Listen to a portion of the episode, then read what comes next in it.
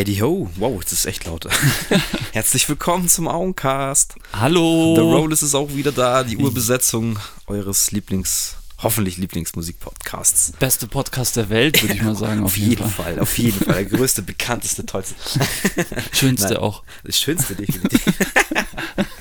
ja, Logo. Hey, Rolliver, äh, das haben wir gar nicht so lange gequatscht vorab, aber finde ich auch cool, so aus der kalten einfach ja. ähm, loszulegen. Ich glaube, das Thema, was, was wir uns da ausgesucht haben, ist so, das ist so ein, wie soll man sagen, Baby für uns, dass wir da auch nicht viel viel äh, Vorüberlegung brauchen, wie wir daran gehen. Nee, es stimmt echt. Normalerweise machen, gut, jetzt haben wir kurz gequatscht, wie wir, in welcher Reihenfolge wir es aufdröseln, aber normal machen wir schon so eine kleine Planbesprechung oder ja, ähm, so ein bisschen, dass wir uns vorstellen, was hat der andere so zu erzählen. Aber diesmal, ja, ist es so eh, klar, glaube ich, dass es da viel zu erzählen gibt und man hat einfach äh, sehr viel, viel, Lust darüber zu sprechen und gar nicht so viel vorwegzunehmen. Ähm, ich habe es ein bisschen geteased auf Instagram, falls es jemand gesehen hat. Hm. Wenn nicht, es haben nicht so viele gesehen, ich weiß nämlich, wie viele es gesehen haben. Wir reden heute über unsere zwei Lieblingsroboter, würde ich mal sagen.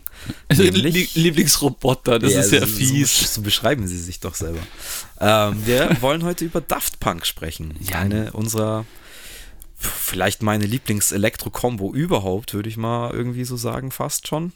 Wie schaut's da bei dir aus? Ja, Lieblingskombo, ja, also auf jeden Fall. Was mir jetzt gerade da einfällt bei Daft Punk, ist es einfach auch so ein zeitloser Name. Ich meine, wenn es jetzt eine Band geben würde, die jetzt rauskommt in der verrückten Zeit, die Daft Punk heißt, wird doch auch total gefeiert werden. Also ich finde Daft Punk, äh, ich habe jetzt gestern äh, Cyberpunk zum Beispiel gespielt. Ich weiß nicht, das ist so, das passt irgendwie gut. Daft äh, Punk ist einfach ein geiler Name. Dann fangen wir ja schon mal mit der Entstehung an. Weißt du, wo der Name herkommt? Ähm, ich hätte es gedacht, ähm, weil die hatten ja eine, eine Single, die kam schon vor ihrem ersten Studioalbum raus, die hieß Da Funk. Und vielleicht einfach eben, um dieses Funk irgendwie mit reinzubekommen, haben sie sich dann so genannt. Genau weiß ich es natürlich nicht. Ist Quatsch. Äh, okay. Äh, leider ist eine gute Theorie, aber ist Quatsch. Ähm, die hatten davor eine Band, die hieß Stalin. Ähm, da waren die zwei auch schon mit äh, Mitglieder. Es war eher eine, eine rockigere Nummer, eher ja, vielleicht auch punkigere Nummer, kann man sagen. Mhm. Ich habe da auch ein paar Ausschnitte von auf eine, in der Doku gesehen. Und ähm, die hatten einen Auftritt irgendwo in Paris oder wo auch immer.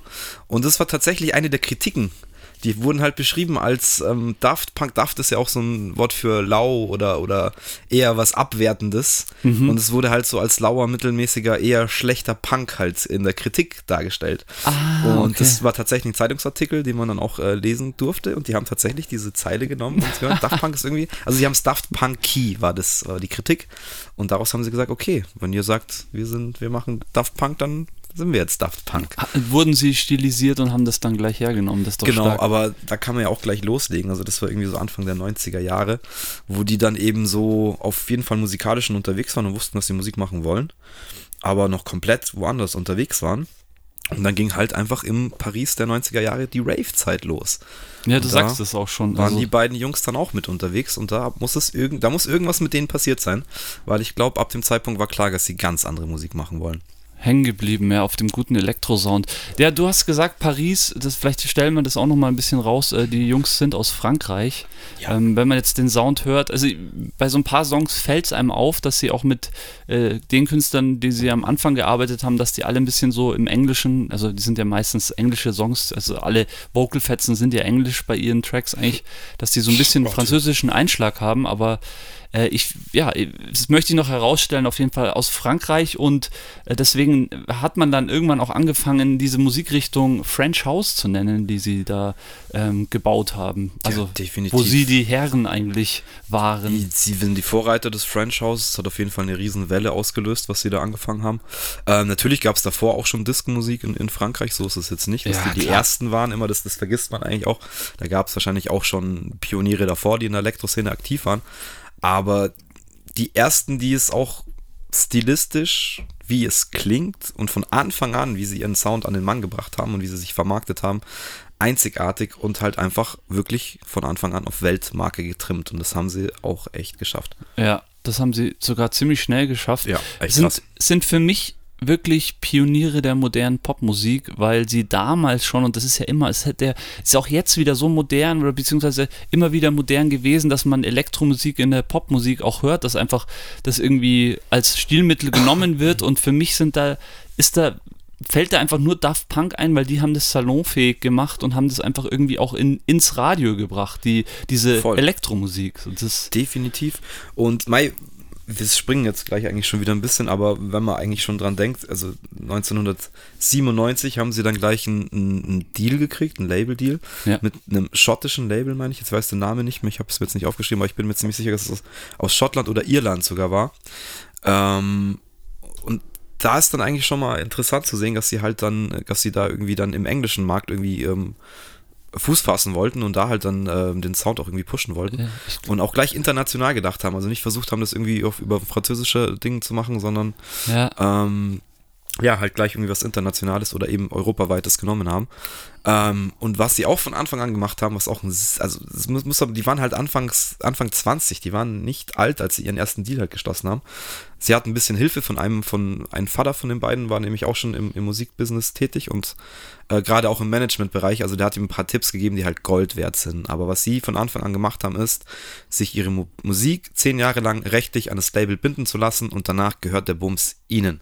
Und das haben sie, denke ich, fortgeführt halt und das ist eigentlich der smarteste Business Step, den man überhaupt machen kann als Musiker, dass man halt irgendwann sagt, okay, so und so eine Zeit verdient ihr Geld mit dem ganzen Zeug, aber nach den und den Jahren gehört das rechtlich alles uns und wir können damit machen, was wir wollen. Und das ist äh, sehr intelligent von den zwei, muss man sagen.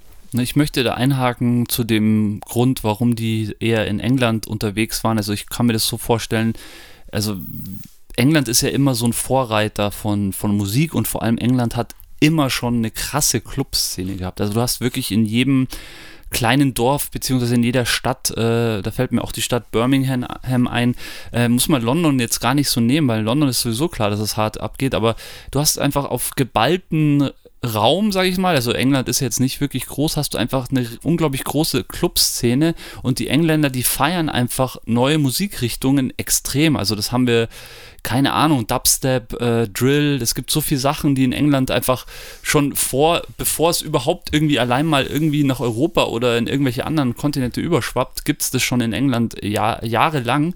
Und klar, ich denke, in Deutschland war Elektro auch immer groß und gab es auch eine gute Clubszene, aber in England war die definitiv auch schon weit und ich glaube, dass sie halt früh gemerkt haben, okay, Paris alleine oder Paris und was weiß ich, was dann, dann noch für Städte in Frankreich wären, reicht halt nicht und dann sind sie halt einfach rüber und haben gemerkt, okay, okay, da, da, ich glaube auch, dass sie einfach, sie sind wirklich so, die produzieren natürlich gut, aber sie, vor allem am Anfang haben die einfach viel in Clubs Live-Sets gespielt. Das hat denen, mm, De ich. Definitiv, da habe ich auch sehr viele geile Videos gesehen, wo sie halt auch noch unmaskiert aufgetreten sind. Ähm, die haben wirklich sehr geile Live-Sets damals gerockt, die halt auch revolutionär waren. Also, ist revolutionär, das hat man damals schon öfters gesehen. Aber du hörst halt, hörst es heute noch und hörst es eben aus den ersten äh, Schnipseln von aus dem ersten Album, das dann eben rauskam, die da schon drin stecken und du hörst da schon das Potenzial und du siehst halt zwei blutjunge Typen, die Anfang 20 sind und die so ein krasses Verständnis für Musik und für Technik vor allem auch haben. Technik, ähm, ja. Und ich habe auch, eine, wie gesagt, mir eine Doku jetzt nochmal angeschaut ähm, und da wird es auch wirklich nochmal krass dargestellt, dass die einfach dann, nachdem sie diesen, diese Rave-Kultur kennengelernt haben und gecheckt haben, okay, welche Geräte brauchen wir, die haben sich halt das Zeug zusammengespart über Jahre ähm, und haben sich dann ihr Equipment gekauft und haben einfach wirklich Bedienungsanleitungen gebüffelt, bis sie einfach dieses Gerät komplett einfach jede Funktion drin hatten, so, ähm, wie das funktioniert und was man damit alles machen kann, so. Und das, das zeigt halt dann schon wieder, was die für einen technischen Anspruch an sich selber einfach hatten oder haben. Gut, haben jetzt vielleicht nicht mehr. Man muss ja auch sagen, das stimmt, deswegen sprechen wir eigentlich drüber. Sie haben sich ja jetzt aufgelöst vor einigen Wochen. Das war dann jetzt der Hauptgrund, warum, warum wir eigentlich sagen, okay, wir, lustig, wir machen einen, einen, also es war eben ein langer Plan von mir, wäre jetzt vielleicht nicht zu dem Zeitpunkt gekommen, weil ich immer noch gehofft habe, dass vielleicht noch was kommt. Aber jetzt wurde halt offiziell bekannt gegeben, sie haben sich aufgelöst, was auch immer das heißt. Vielleicht kommen sie dann in einem halben Jahr wieder an irgendeinem, spielen auf irgendeiner Pyramide wieder live im Himmel oder so ein Scheiß. Müssen sie, müssen sie ja nicht. nee, müssen sie auch nicht, sie haben alles erreicht. Aber nur, warum wir jetzt eigentlich so auf Daft Punk kommen, weil es ja auch jetzt überhaupt nicht so zu unserem Hip-Hop äh, allgemeinen äh, Kontext so sonst passt. Ja, gut, aber das war ja, passt, von, aber war ja von Anfang an auch unser Ansatz, dass wir da nicht jetzt im Hip-Hop hängen bleiben. Definitiv. Sondern ähm, wir, wir sind jetzt ja gar nicht drauf eingegangen, warum, wieso. Nee, nee aber es ist, es ist ja richtig. Also, es hat genauso wie uns äh, der Rap geprägt hat, hat uns einfach Daft Punk unser Leben lang geprägt. Und das ist immer mitgelaufen, war immer am Start. Und im Endeffekt war das halt eine Band. Äh, klar sind aus Daft Punk bestimmt noch, also gibt es noch andere Franchise-Leute, äh, wie zum Beispiel Kawinski oder Justice, die man da vielleicht noch nennen kann, aber die haben halt bei Weitem nicht so einen Auspup Output gehabt und auch nicht schon so früh am Start gewesen wie Daft Punk, aber Daft Punk war immer am Start. Und ich muss auch sagen, ich habe auch immer durch äh, gewisse Freunde habe ich immer Elektro auch gehört oder auch im Club gerne äh, bin ich gerne auf Elektro ab, abgegangen. Das war einfach auch ein Teil von mir. Also ich war auch früher nie so nur Hip-Hop, also deswegen, ich bin da schon extrem offen und mir taugt es total, dass wir das heute haben. Das voll, Thema. voll, mir auch. Also das ist auch gerade eine Band, die schon als, also wann kam das erste Album 97, also haben, lief das halt, keine Ahnung, 98, 99 so im Radio rauf und runter. War auf dem ersten Album, können wir jetzt auch einsteigen mit dem ersten Album Homework, 1997 dann eben auf einem englischsprachigen Label äh, released und komplett im Kinderzimmer halt selber produziert. Und ich glaube, fast jeder Mensch auf diesem Planeten hat schon mal Around the World gehört. Und Alter, Übersong. Wahrscheinlich auch dazu gebounced, weil es einfach ein mega krasser, gute Laune Elektro-Ding ist. Und das ist einfach dieser, wie soll man sagen, auch etwas andere Ansatz an Elektro, nicht komplett diese harte Rave-Nummer, die natürlich auch, wie du sagst, geil ist, wenn man darauf feiert. Ähm, aber auch diese Melodik, diese, dieses Sampling, das sie da auch schon an den Tag gelegt haben, einfach auch heute noch wirklich einfach ein krasser Track. Geile Clubmusik. Was, was, was mich bei Daft Punk immer so begeistert hat und ich hatte in der Zeit selber, äh, also da noch nicht, aber also in den 2000er Jahren viele, die selber Elektro gemacht haben, was ich bei Daft Punk immer so gefeiert habe, ist einfach diese Kombination aus Kick und Snare, also wie das einfach bumst so. Das ist einfach, das ist von, von, von, von der Fettigkeit ist es nicht zu übertreffen. Und äh, das fand ich immer, ja, das fand ich immer auch so, ein, so, ein, so einen besonderen Punkt bei Daft Punk, dass die so, ja, ja, dass es einfach so besonders war. Ähm, bei dem Album Homework war es ja so, dass es auch so ein bisschen so eine Zusammenkunft aus vieler einzelner Single war, die sie eigentlich seit 93 oder wann sie es erst erste Mal dann wirklich dann als Daft Punk aufgetreten sind, ähm, ähm, Singles released haben, das war einfach auch so ein bisschen so, okay, wir führen die jetzt zusammen und 97 haben sie dann eben das Album rausgebracht. Was sie dann da explizit für das Album noch extra produziert haben, kann ich jetzt so gar nicht sagen. Aber Around the World ist auf jeden Fall schon vorher als Single rausgekommen und Da Funk war auch schon auf jeden Fall schon, was ich, 95 oder so als Single schon am Start. Und äh, ja, also das allein schon das Album, ich glaube, das habe ich auch sehr, sehr, sehr, sehr oft gehört. Also ja. Ja, definitiv. Das habe ich mir dann auch ähm, früh gekauft, einfach. Ähm, ja, weil man das auch einfach mal gesammelt hören wollte. Und äh, da sind ja auch doch noch dann andere, auch härtere Nummern drauf, die ähm, ja jetzt auch nicht so im Mainstream vielleicht passen wie eben Around the World. Aber wie du schon sagst, wie, wie krass das sich damals eben schon angehört hat und äh, dadurch, dass die gerade halt erst Anfang 20 waren.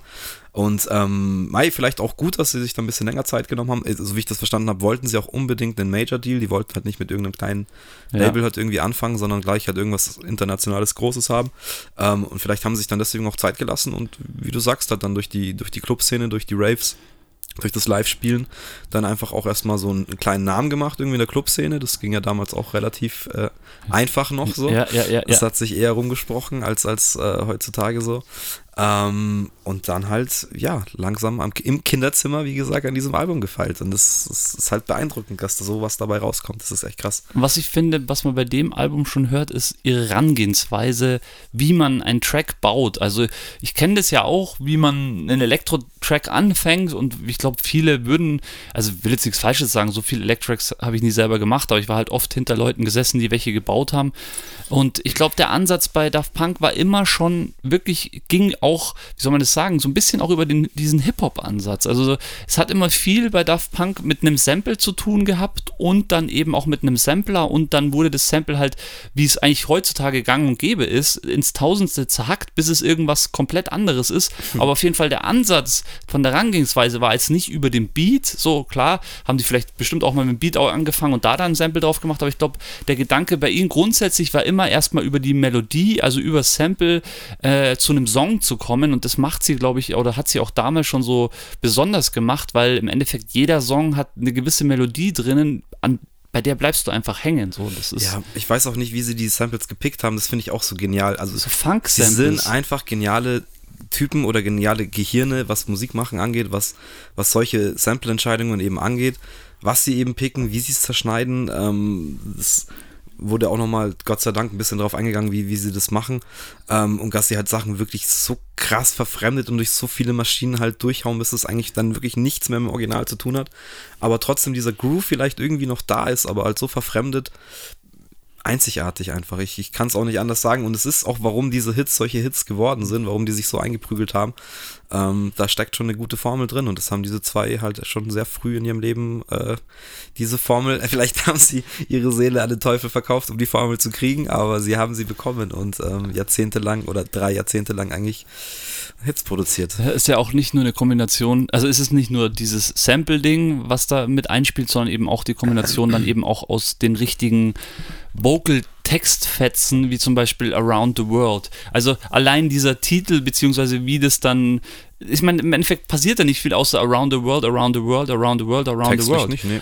Aber allein das, ich meine, ich, das, das meine ich, weißt du, die, Groove, die, halt die, die Idee. Ideen dann auch von den von anderen, ich meine, mir fällt nur dieser Around the World ein, jetzt habe ich leider keine anderen Texte mehr aufgeschrieben, aber das sind schon auch immer, da gibt es natürlich auch äh, Herz, Herzenslieder, äh, schöne Lieder, die, die tiefgründig sind. Oft ist es auch so bei Daft Punk, dass es jetzt nicht wirklich viel Text ist, so wie jetzt zum Beispiel auch bei dem Around the World, aber trotzdem hat es halt eine Aussage. Es ist nicht irgendwas, irgendwas da komplett ja aus der Luft gegriffen ist. Das, das stimmt schon. Und sie haben ja dann doch auch auf anderen Alben und auch auf anderen, ich weiß jetzt gar nicht, ob auf dem Album auch schon so ein Lied drauf ist, wo sie dann wirklich auch so ein melancholisches ähm, Gesangsding auch eigentlich fast immer eigentlich mit drauf hatten. Und da gibt es auch sehr, sehr geile äh, Nummern, die sie da schon gemacht haben. Also nicht nur diese krass gesampelten ähm, äh, ja, Standardsachen, so das oder, oder auch diese, diese härteren Rave-Sachen. Das kannst du halt nicht sagen, dass die auch immer nur eine Facette abgedeckt haben oder dass das komplette Album immer gleich klingt. Also da gibt es dann schon auch Sachen, die sind härter, Sachen, die sind, die sind eher mellow. Ich würde auch sagen, Round the World ist eher sehr mellow und sehr, sehr einfach eine Single, wirklich eine zugängliche Sache, die, die bei Groß und Klein funktioniert. Das ja. ist halt einfach so ein Track und da brauchst du dann eben auch keinen Text. So, das ist einfach auch international. Finde ich auch einfach wieder sehr schlau gemacht. Ja, und dann hast du da aber wieder Tracks wie, wie keine Ahnung, Alive oder, oder ähm, Rock'n'Roll, die halt einfach brutal aufs Maul gehen, die einfach in einem dunklen, rauchigen ähm, viel zu warmen Club halt äh, einfach dann geil sind um, um 4 Uhr morgens oder so, wo, die, wo, du halt abfeiern kannst. Und diese Balance da immer auch drauf zu haben, ähm, ist es sehr schwierig und ja, schon 97 dann ähm, auf jeden Fall das schon ziemlich, ziemlich gut gemacht ziemlich gut äh, gefiltert. Und das sage ich auch schon. Es ist ein Filterhaus, sagt man eigentlich. Die haben dieses, ja, diese, diese, äh, ja, diese Musikrichtung geprägt. Und das passt vielleicht auch ganz gut, was du vorhin gesagt hast, weil sie sich wahrscheinlich so extrem in ihre Gerätschaften reingefuchst haben. Und ähm, ja, lustigerweise, wann hat es in der Popmusik irgendwie Anklang gefunden, das Filtern irgendwann in den 2010er Jahren. Und die haben es einfach schon 20 Jahre oder 15 Jahre früher irgendwie äh, äh salonfähig gemacht wo man, Stimmt, ja. also wo Filtern, wo noch keiner wusste, okay, wo habe ich denn überhaupt einen Filter und wie kann ich denn den überhaupt benutzen? Jetzt mittlerweile und ist das halt Standard. Ja. Ähm, und das hörst du bei denen eigentlich in jedem Track hast du X Filter. Voll, die arbeiten brutal viel mit, mit Lo-Fis oder, oder ähm, auch wie sie auch alle heißen. Aber das sieht man dann auch, da kommen wir später natürlich auch auf die, die haben natürlich ein paar Sachen auch live gemacht und da geht auch sehr viel über diese Filtergeschichten. Und du kannst damit einfach super viel machen und es gibt auch einen gewissen Klang, den Daft Punk einfach geprägt hat. Und wenn du jetzt Tracks von ihnen hörst und diesen, der Filter eben reinkommt, so man, man weiß genau, das ist jetzt ein Daft Punk-Filter. Also das ist halt einfach so ein, so ein Signature-Ding geworden ja. von ihnen. Das haben, ja. sie, haben sie sich äh, so in die Tasche gesteckt. Aber zu Recht. Ja, richtig gut. Ja, also das Album auf jeden Fall erstes Album. Ähm, ich, ja, hast du da, hast du bei dem Album noch was? Zum, nee, da, zum ersten können wir, können wir eigentlich gerne so stehen lassen. Ähm, ich schaue jetzt nur gerade schon mal beim zweiten, ob das dann schon waren sie da schon auf Virgin dann? Beim zweiten waren sie dann auf Virgin, genau. Also, also war sie, das echt krass. Haben sie dann, dann sozusagen vor dem Album haben sie den Major Deal unterschrieben und dann war der Druck natürlich auch dementsprechend. Also sie hatten die erste Single, die kam ein Jahr vorher raus, das One More Time, das kam ein Jahr vorher, bevor das Album oder ein halbes Jahr vorher kam, kam okay, diese Single raus und ab da war der Druck anscheinend auf, auf die Daft Punk Jungs so groß, dass sie haben sie sich selber so viel Druck gemacht durch den Major Deal Vertrag und dementsprechend haben sie dann auch abgeliefert. Also ich glaube, ja, kommerziell dieses Album, Discovery. voll erfolgreich, wow. ähm, aber ich glaube, kritisch war, wird es schon eher ein bisschen zerrissen. Ja, wie es immer so ist bei solchen Sachen. Ist, ist ja ist auch ja normal. Klar, aber Mai, so in der Retro-Perspektive, glaube ich, würden auch viele Kritiker das anders bewerten heutzutage. Glaube ich auch, ja. Ähm, man muss auch dazu sagen, sie haben natürlich das, das, den Millennium-Jahreswechsel auch genutzt, um sich halt selber weiterzuentwickeln. Ja. Und haben ihre ähm, Roboter-Alter-Egos eigentlich an den Start gebracht. Die sind eigentlich erst da wirklich ausgearbeitet worden oder ab da gab es dann die Helme sozusagen. Man hat nicht mehr die zwei Personen oder eigentlich gar nicht mehr die zwei Personen gesehen, sondern nur noch die zwei Roboter, also als die Frontmänner, äh, als für Daft Punk. Wusstest du, dass, äh, das, das habe ich mir heute reingezogen, wusstest du, dass da, ich meine, man kennt ja diese One More Time, die, das Video dazu kennt mhm. man ja. ja. Wusstest du, dass dazu ja. ein ja. 66 oder 68 Minuten Video gibt, das, das produziert ein, wurde, wurde von einer japanischen äh, Produktionsfirma? Film, ja, und ich glaube, es war auch irgendwie so ein Subding von den Ghibli-Leuten oder so, hatten die da, glaube ich, auch eine äh, Connection. Von, ich habe es mir aufgeschrieben, äh, Lai Matsumoto. Ja, auf jeden Fall hängt er da auch mit irgendwelchen krassen, bekannten Anime-Studios mit drin. Ähm, ich habe jetzt leider den, wie heißt der? Hast Interstellar 5555. Genau, ich wusste irgendwas mit, mit in der gleichen Zahl. Five, five. Ich habe den, glaube ich, auch nie gesehen, aber ich habe das auch schon damals aktuell, weil ich mir auch schon, es war diese MTV-Zeit, wo das Video halt auch auf und runter lief. Und ähm, Gott sei Dank hat es damals irgendeiner von diesen MTV-Hosts und VJs halt erklärt, was da abgeht und warum sie jetzt so ein Anime-Video haben und dass es dazu halt so einen Film gibt da. Und da sieht man schon auch mal, wie, also die hatten die Idee halt zu dem Video irgendwie und dann hatten sie aber so viele Ideen, dass sie gemeint haben, ja, wieso vertonen wir denn nicht so einen ganzen Film einfach mit unserem Album? und machen daraus halt dann einfach so einen Musikvideofilm, wie auch immer man das dann nennen kann.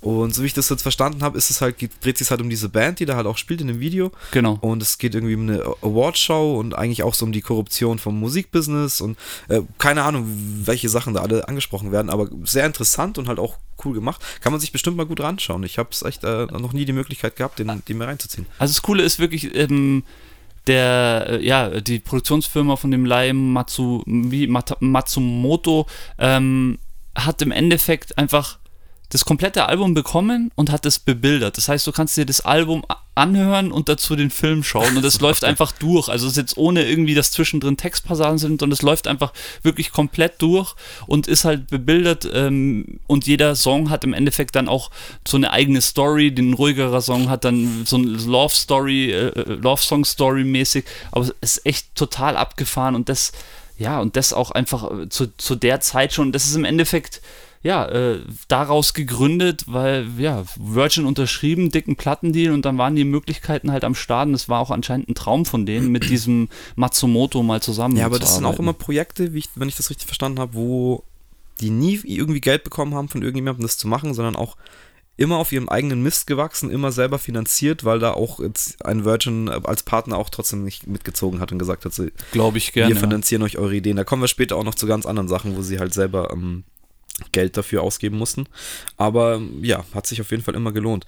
Ähm, lass uns ein bisschen weiter über Discovery reden, weil ja, dieses Album ist eigentlich gespickt von Hits, so deswegen auch kann ich in der Retro-Perspektive nicht verstehen, wie dieses Album schlecht bewertet wurde. Ich meine, aber das ist doch so oft so. Ich meine, das ist so ein grundsätzliches Ding. Ich glaube, als Kritiker ist es halt so, du musst halt Kritik schreiben und manchmal ist halt auch also nicht schlechte Kritik, aber manchmal ist halt, oder ich hab's halt oft bei Kinofilmen, merke ich das halt oft, dass ich mir eine Kritik durchlese und mir dann den Film anschaue und mir selber halt meinen Teil denke und dann danach mir denke, ja, die Kritik war jetzt für mich nicht gerechtfertigt, ich fand den Film trotzdem ja. gut. Deswegen. Ja, also ich kann es vielleicht den Ansatz damals verstehen, weil sie haben halt da, finde ich, noch mehr gesampelt auf diesem zweiten Album. Es klingt noch mehr nach diesem Disco-mäßigen Filter-Sound. Also ich glaube, da haben sie sich eher ein bisschen vertieft auf dem zweiten Album was ich jetzt musikalischer ist es auch? Definitiv ja es ist nicht es ist vielleicht weniger hart Elektro wie das erste sondern noch mehr French House so mehr mehr zugänglicher mehr mehr für die allgemeine Masse. Und Mai vielleicht haben sie sich davon ein bisschen auf die Füße getreten gefühlt aber ich kann es nicht fühlen. Ich finde, es ist ein mega krasses Album. Track Nummer 2 gleich Aerodynamic, ähm, super bekannt. Digital Love ist ein Track, den hat jeder schon mal irgendwie gehört. Darf dann. ich noch was zu One More Time sagen? Das ist mir vorhin, ja, natürlich, klar. vorhin so gekommen. Ähm, das ist wirklich so ein Song, also wenn die Welt untergeht, so, dann würde ich den Song spielen, so. So einmal, auf so One More Time. Ich will noch einmal tanzen. So, auf jeden Fall, ich der so. ist auch auf jeder Peak der Party, wenn du den zur richtigen Zeit droppst, ähm, ist der Track geil und er, er groovt, er ist, er ist gute Laune, er ist positiv, also es ist einfach ein zu rechten Welthit, definitiv. Ja, richtig, und jetzt hast du schon gesagt, gell? Ich hab's, ich hab's noch nicht gesagt, nee, aber dann kommt Track Nummer 4 Harder, also, better, äh, faster, stronger. ja. Hat man auch schon mal gehört, wahrscheinlich. Ja.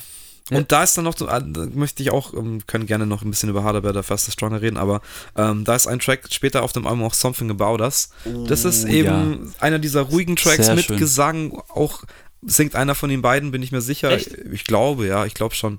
Äh, oder kann ich mir vorstellen, weil die halt eben auch musikalisch, sehr musikalisch sind ähm, und auch diverse Instrumente spielen können und eben auch früher diese Band hatten und einer der beiden war auch der Sänger. Also ich, äh, ich merke mir nie die Namen, weil für mich sind es einfach die Roboter. Ich glaube, äh, sie ist auch in ihrem Sinne, dass man sie jetzt nicht dauernd mit ihrem echten Namen da äh, in Verbindung bringt, sondern einfach als die Roboter von Daft Punk.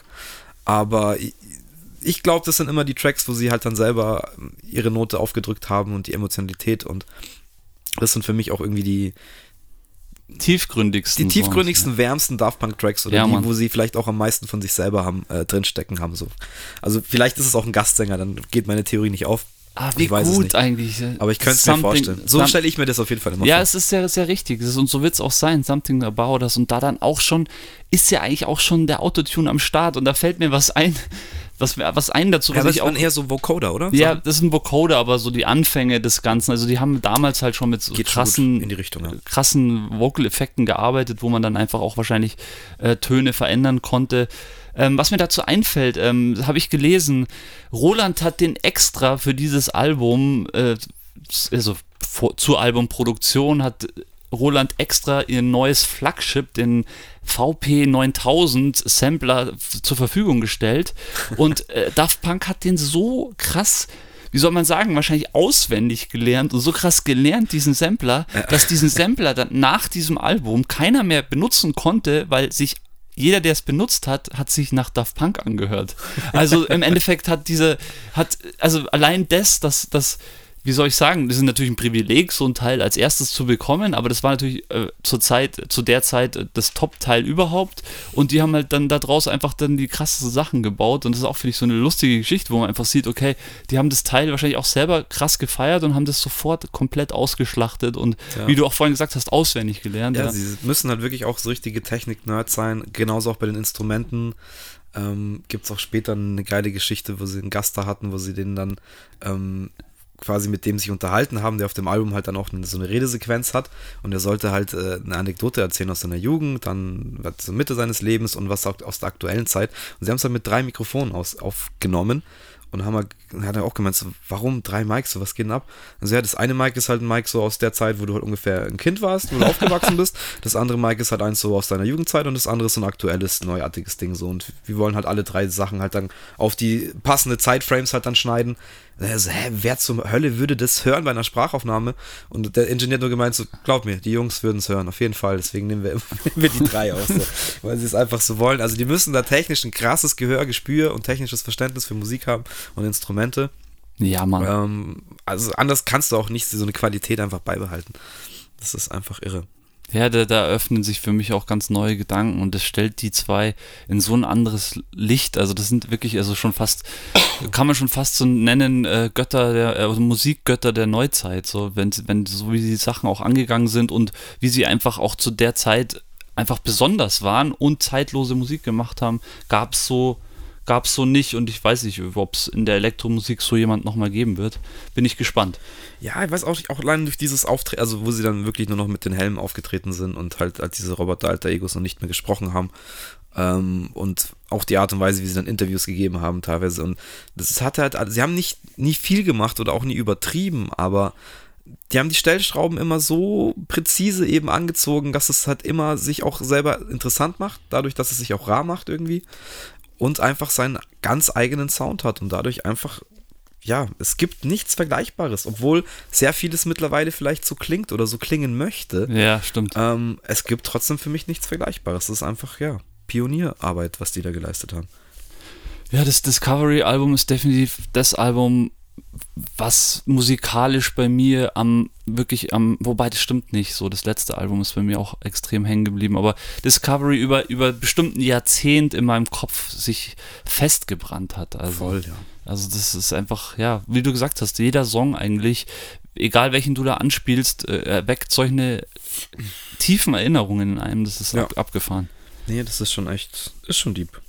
Ähm, ja, dann haben sie ein bisschen Pause gemacht Stimmt, ja, ja, das 2005 dann. Ja, dazwischen. Ähm, Gab es dann noch ein Release, aber darauf kommen wir dann später zurück. Ja, wollen wir dann gleich mit, mit, mit dem dritten Studioalbum weitermachen? Weil da finde ich, gibt es auch eine sehr geile Geschichte dazu. Ja, auf jeden Fall. Die haben das nämlich, weißt du, wie lange die das produziert haben? Das Human After All. Ja, vier Wochen oder drei Wochen haben sie gebraucht. Was? Ja, sie haben gemeint, das ist eine Story. Ähm, sie wollten halt einfach, dass es in einem Guss ist und dass es schnell ist und sie hatten keinen Bock, sich da jetzt zu Tode zu frickeln, wie sie es vielleicht davor gemacht haben. Und sie haben es einfach so rausgerotzt und es ist genauso, wie es sein sollte. ich musste auch so lachen, weil es einfach so, ja, wir haben drei Wochen im Studio gebraucht. Was?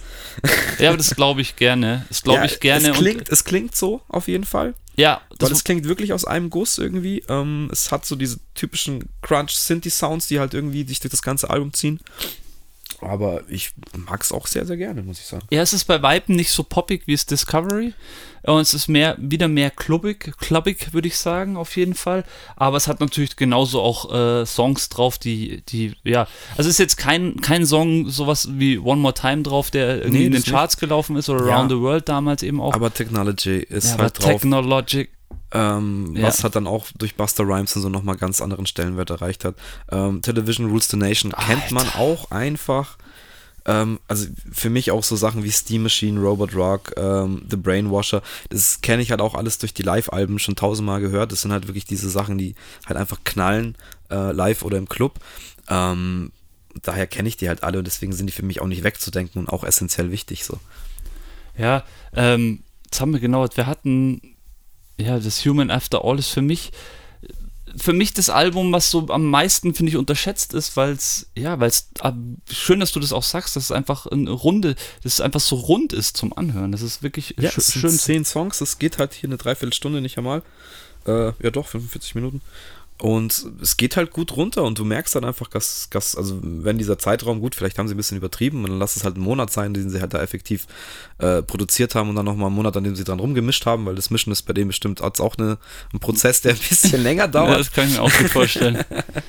ähm, aber ja, hört sich's aber schon danach an, dass sie das halt in einem engen Zeitrahmen gemacht haben und ist doch auch mal geil, dass ein Artist halt sagt, okay, wir lassen uns nicht mal drei, vier Jahre Zeit, wie sie es davor vielleicht auch mal gemacht haben, und experimentieren und, und, und ficken uns an jedem Effekt irgendwie so ab, sondern wir hauen es einfach raus und vielleicht ist es dadurch auch rotziger und härter, aber es ist, deswegen ist es ja auch Elektro, das kann ja auch mal hart sein und, und nicht perfekt gemischt und nicht jetzt durch den zehnten analogen Kompressor durchgehauen äh, worden sein. So, es ist, ist okay und es ist trotzdem stabil und gut und es knallt trotzdem wie Scheiße. Es ist, ja, absolut. Ähm, was ich, ich habe das, glaube ich, jetzt ein bisschen vorgegriffen, ähm, weil es gab ja auch Remix-Alben. Die habe ich jetzt halt, ähm, ja, davor gab es ja noch ein Remix-Album. Wollen wir das noch? Das Daft Club? Ja, wollen wir das noch? Das können wir gerne abfuttern, weil ich, das ist auch irgendwie eine Platte, die, die ich mir gekauft habe. Ich weiß damals gar nicht, ob ich gecheckt habe, dass es überhaupt ein Remix-Album ist. Ja, ja, es ist ein Remix-Album eben von der Discovery. Also und das ist ja das Interessante, finde ich, an dem Album, ja, stimmt. dass sich, und das bin ich auch immer Fan davon, wenn man einfach merkt, dass sich Künstler öffnen können und ähm, ja, anderen Leuten einfach auch den Zugang bzw. die Möglichkeit verschaffen, aus ihrem, also aus dem Daft Punk Songs andere Songs zu machen. Und das hat Daft Punk eigentlich von Anfang an auch verfolgt. Also wann kam das Discovery raus? 2001, da war ja gerade dieser Napstar, Napstar Wahnsinn. Also Napstar war ja diese Plattform, wo man illegal, was heißt illegal? Das war ja damals nicht illegal. Man konnte halt einfach MP3s runterladen übers Internet. Das war so der Tauschen. Tauschen, das war der größte Schrei. Äh, und äh, jeder, der ein bisschen Ahnung hatte, hatte das natürlich am Start. Und zu der Zeit Zeit, wo sich alle Künstler eigentlich darüber aufgeregt haben, was mit, ihrer, mit ihrem Sound da so umsonst passiert, gerade im Internet, war Daft Punk die einzige oder eine der wenigen Bands, die gesagt haben, ja, hier ist unser Album, Discovery. Ähm, jeder, der Bock hat, kann sich das da runterladen und wer auch Bock hat, kann da gerne Remixe draus machen und die haben es einfach zur Verfügung gestellt und da sieht man einfach auch schon, wie weitsichtig die auch damals schon waren, beziehungsweise das heißt weitsichtig, ähm, die, das Problem haben wir ja heute nach wie vor noch und es gibt immer noch Künstler, die kein Problem haben damit, dass ihre Songs halt vervielfältigt werden. Das sind halt einfach Roboter, denen ist das egal. Oder so, ja. Aber das ist eben das Interessante. Daraus ist eben dann dieses Duff Club Album entstanden, weil halt sie einfach 2001 schon die Möglichkeit Möglichkeit vielen Produzenten gegeben haben, gesagt haben, hier, äh, hier, ist, hier ist unser Album, hier sind unsere mhm. äh, einzelnen Spuren und auf einmal äh, ja, ja kamen halt einzelne Produzenten. Da dann. auch eine Combo schon ähm, vorgegriffen, die später ganz wichtig werden wird. Mit den Neptunes haben sie eben gearbeitet damit eben auch mit Pharrell. Ist ja nicht vorgegriffen und da ja. finde ich, merkt man ja schon, wenn sie, wenn, wenn die da schon auf dem Duff Club äh, Remix-Album Neptunes mit am Start haben, ich meine, Neptunes wissen wir selber, ab wann war Neptunes so im Hip-Hop bis am Start, so 2000er, 2001, 2002. Ja. Das heißt, so auch schon ganz am Anfang eigentlich. Und ich glaube, dass Pharrell oder beziehungsweise, äh, ja, Pharrell und Daft Punk, ich glaube, das ist so eine Liaison, die haben sich einfach, das sind Vollblutmusiker voll, ja. und die haben da sich sofort mir, gefunden. So. Da kann ich mir diese Magie so geil vorstellen. Einfach, gerade weil man jetzt eben zu Daft Punk nicht unbedingt Gesichter hat oder Personen hat, aber ich glaube, das ist die gleiche Leidenschaft zur Musik und die gleiche Herangehensweise. Und Pharrell äh, habe ich auch einige Interviews von ihm gesehen, wo er eben auch so über diese Zeit halt spricht und einfach meint, es wird halt wie ihn immer immer was Besonderes sein, was halt da kreiert wurde, wie es kreiert wurde, wie die arbeiten so ist einfach crazy und äh, eine Ehre. so, und wenn auch so ein Musiker, der schon so äh, ausgezeichnet ist und so gerühmt ist, halt so humble dann noch darüber spricht, wie man halt Musik macht mit, mit, mit zwei so Legenden und wie krass das einfach sich anfühlt. Ähm, glaube ich sehr gerne, glaube ich sofort und da kriege ich einfach eine Gänsehaut. Das ist einfach genau mein Ding. Auf jeden Fall haben die Neptunes Harder, Faster, Stronger geremixed. Ähm, Stimmt. Ja. Richtig, richtig gut. Ich, was ich eigentlich vorher sagen wollte, das ist ein bisschen untergegangen. Ich hatte dieses Daft äh, Club Album, glaube ich, bevor ich weiß nicht, ich glaube, ich habe mir mal das, das erste, das Homework bestellt und dieses Daft Club. Ähm, und ich habe lange nicht gecheckt, dass das halt ein Remix-Album ist, eben.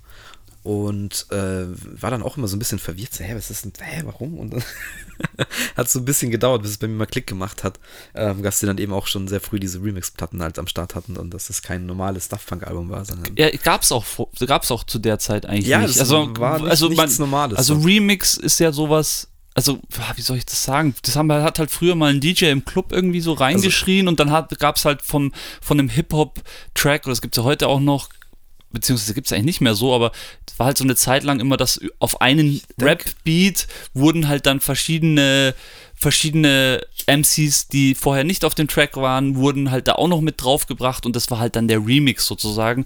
Aber da Punk, beziehungsweise im Elektro war das ja mit Remixen eher so, das war halt eigentlich ein komplett eigenstehender Song mit vielleicht noch einer Vocal-Line, die man irgendwie wo schon mal. Ich denke, diese Remix-Historie ähm, ist halt in der Elektro-Szene auch nochmal ganz anders verbandelt, jo. weil das ja heutzutage auch immer noch so ist, dass viele Artists ihre Spuren zur Verfügung stellen und sagen, hier, ich habe eine Community, warum nicht äh, da einfach auch geile Remixes rauslassen, die man dann auch wieder nutzen kann und wo man dann auch wieder Artists irgendwie fördern kann. So.